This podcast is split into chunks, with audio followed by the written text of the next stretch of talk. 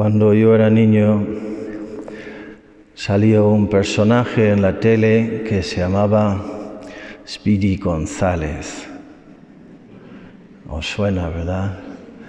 Era el ratoncito más rápido en todo México.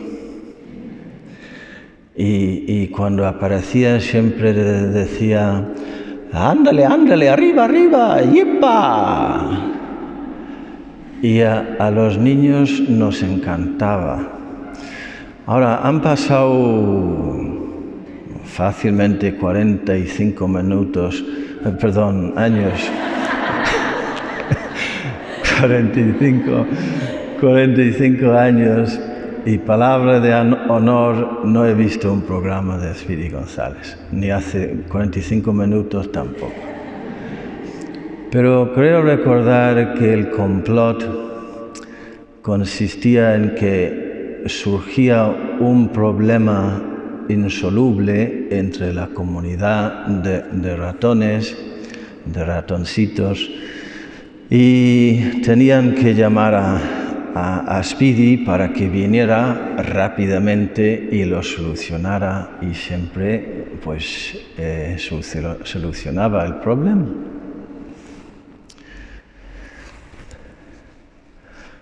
Como dibujo animado para niños está muy bien, pero cuando los hombres nos creemos Speedy González y cuando vivimos al ritmo de Speedy González eh, siempre sale fatal.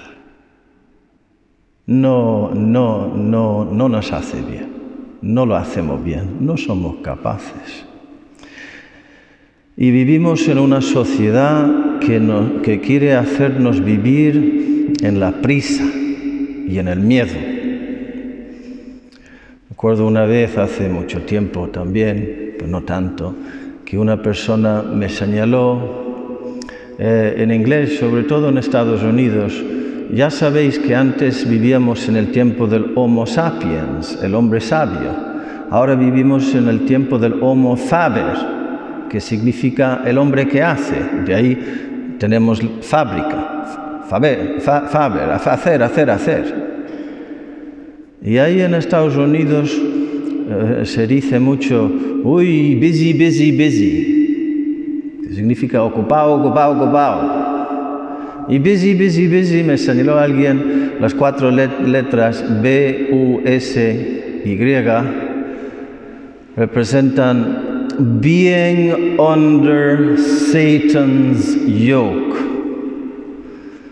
que significa estar bajo el yugo de Satanás busy, busy, busy, bajo el yugo de Satanás. Correr, correr, correr. Y además de, la prisa, el miedo. Que vivamos en el miedo.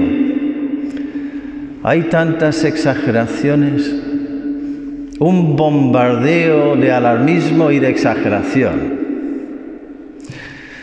Yo em, tuve una enfermedad hace 15 años que casi me llevó a la tumba, una leucemia muy rara y muy agresiva y tuve que pasar por todo un, trayecto de tratamientos, de quimioterapia y radioterapia y un trasplante de médula y tal.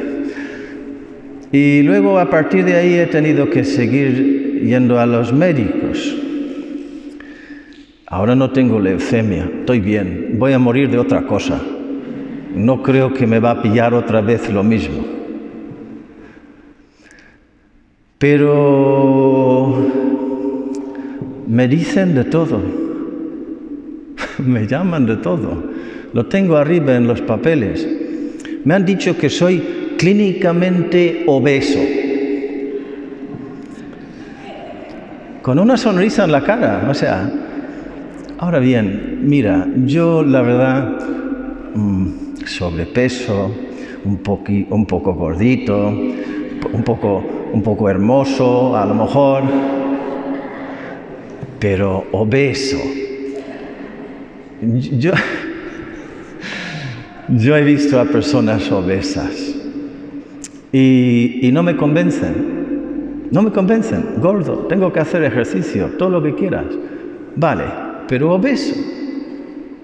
Y cuando uno analiza todo esto que nos están eh, constantemente eh, machacando con estas cosas, y luego lo, comparas con lo que decían en, febrero y en marzo, ¿eh? que uno se da cuenta que no es para tanto. Y tampoco era para tanto entonces. ¿De acuerdo? Hay personas vulnerables que tienen que tener cuidado. Pero que las personas sanas tienen que cerrar sus empresas, no me canso de repetir que eso es atacar la salud de las personas. Y el que dice, ah, hay que los que los que piensan más en la economía y menos en las personas enfermas aman al dinero. Eso es una simplificación absolutamente falsa y tonta, porque la economía es humana. El poder trabajar, el, tener trabajo, el tener algo que hacer durante el día, el que los niños y los jóvenes y los, matrimonios jóvenes, los hombres jóvenes estén encerrados en su casa, va en contra no solamente de la economía, sino en contra de la salud de la persona, psicológica y física. Y me da igual quien diga lo contrario, se equivoca o miente. Prisa y miedo.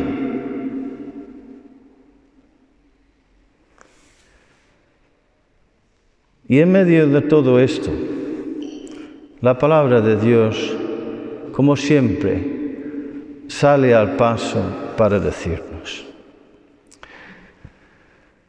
fortalece a quien está cansado, acrecienta el vigor del exhausto.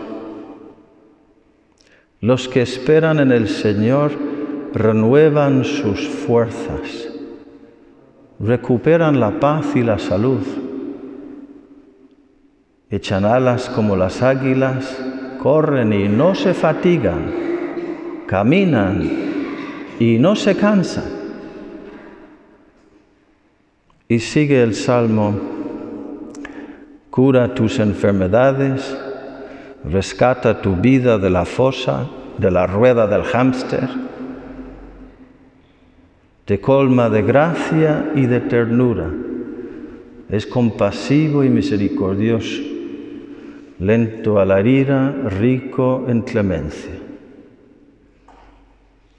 Venid a mí todos los que estáis cansados y agobiados, y yo os aliviaré. Y podemos añadir perfectamente los que estáis cansados y agobiados y miedosos yo os daré la paz y la sabiduría y la perspectiva y un poco de sentido común, de sensatez.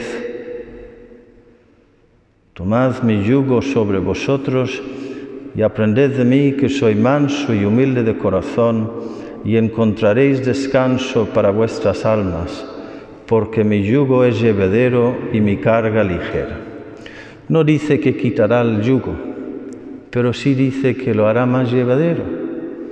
Y mi carga ligera me dará fuerzas, me dará alegría, me dará paz. Es que es un chollo. Venimos a rezar no para hacer un favor a Dios, aunque Él sí dice, no podéis estar ni una hora conmigo, como pidiéndonos como un favor, así de, así de humilde es Dios que busca nuestra compañía, qué cosas. Pero luego salimos ganando también nosotros. Merece la pena intentarlo. Media horita cada día, descansando en el amor de Jesús. Que así sea.